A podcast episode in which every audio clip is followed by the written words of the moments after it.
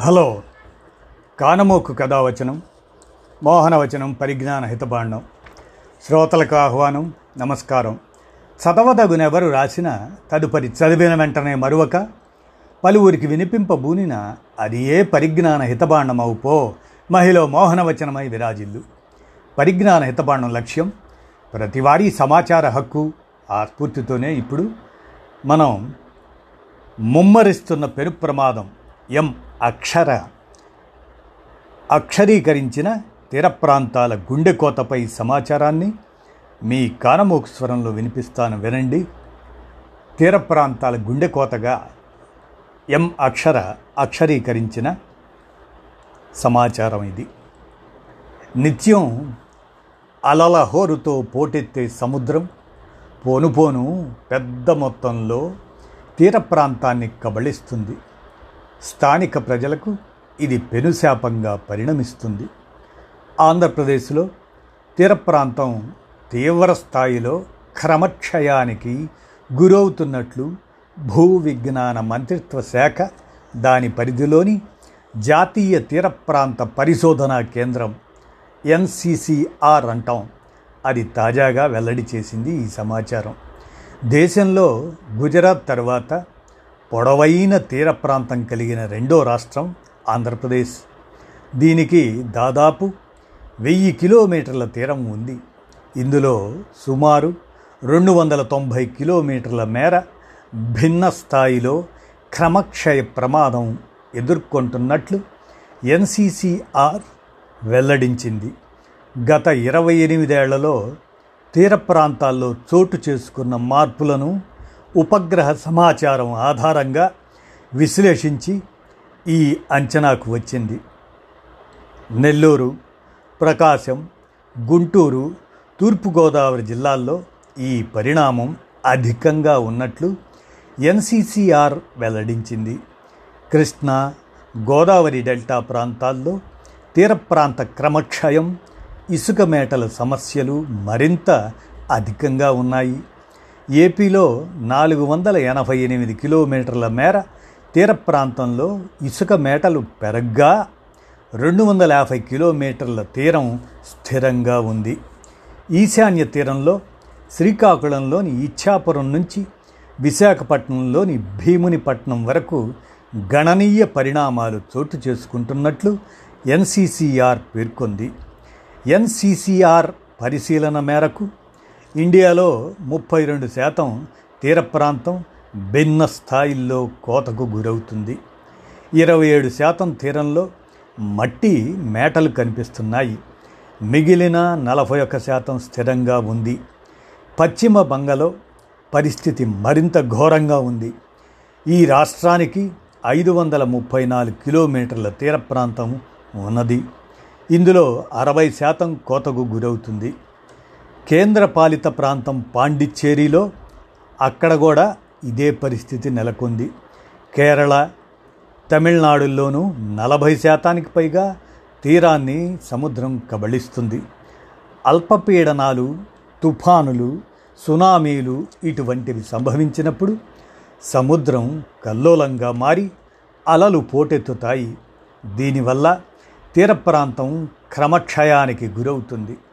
ఇటీవలి కాలంలో భూతాపం కారణంగా ధ్రువ ప్రాంతాల్లో మంచు వేగంగా కరిగిపోతూ సముద్ర మట్టాలు పెరుగుతున్నాయి.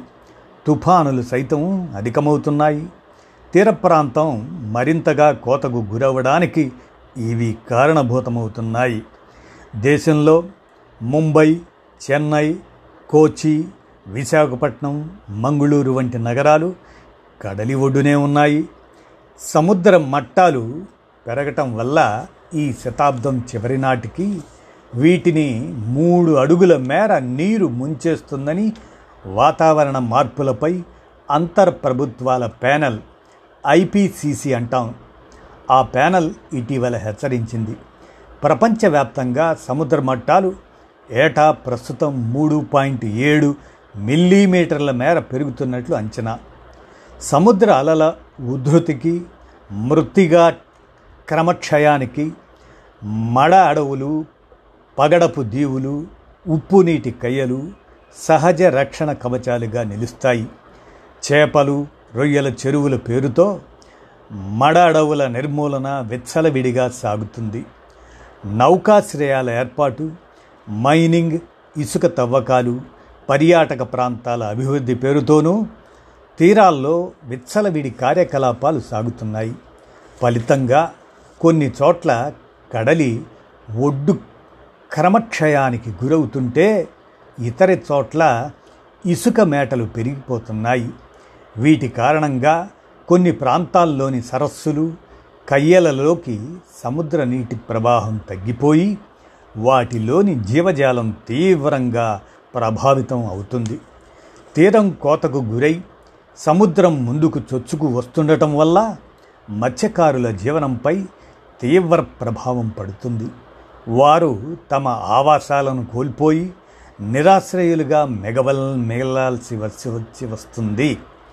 ఆంధ్రప్రదేశ్ నెల్లూరు జిల్లాలో పులికాట్ గోవుండ్లపాలెం కృష్ణా జిల్లా సొర్లగొంది తూర్పుగోదావరి జిల్లాలోని సూరసాని యానాం గాడిమొగ ఉప్పాడ విశాఖపట్నం జిల్లాలోని చేపలప్పడ తదితర ప్రాంతాల్లో క్రమక్షయం అధికంగా ఉంది.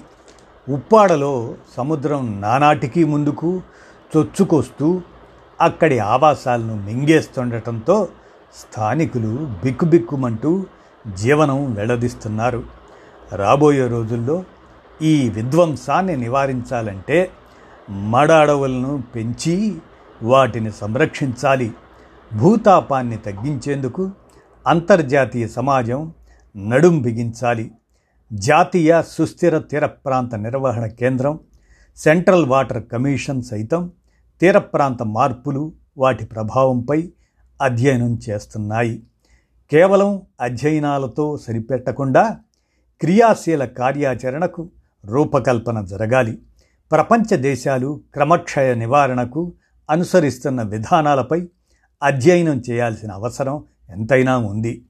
తీర ప్రాంత రక్షణ విషయంలో దేశంలోని ప్రఖ్యాత విజ్ఞాన సంస్థల పరిశోధకులు వారి భాగస్వామ్యాన్ని పెంచాలి.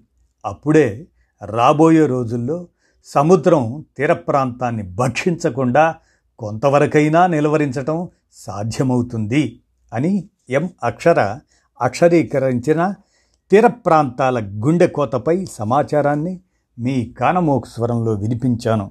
విన్నారుగా? ధన్యవాదాలు.